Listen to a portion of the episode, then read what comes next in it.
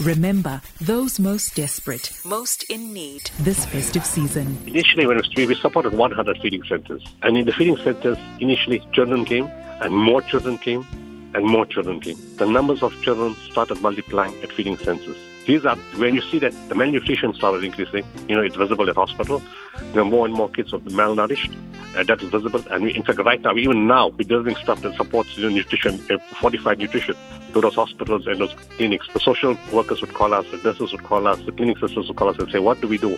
The kids are being malnourished. And the saddest part was when the kid would come into the front of the line, didn't have shoes, torn clothes, and the kid will say, you know what, I won't eat too much. Just give me a little bit, but do you mind giving me a little extra to take home? My mother and my father and my brother and sister, they, they haven't eaten for so many days. Can't you give us a little extra?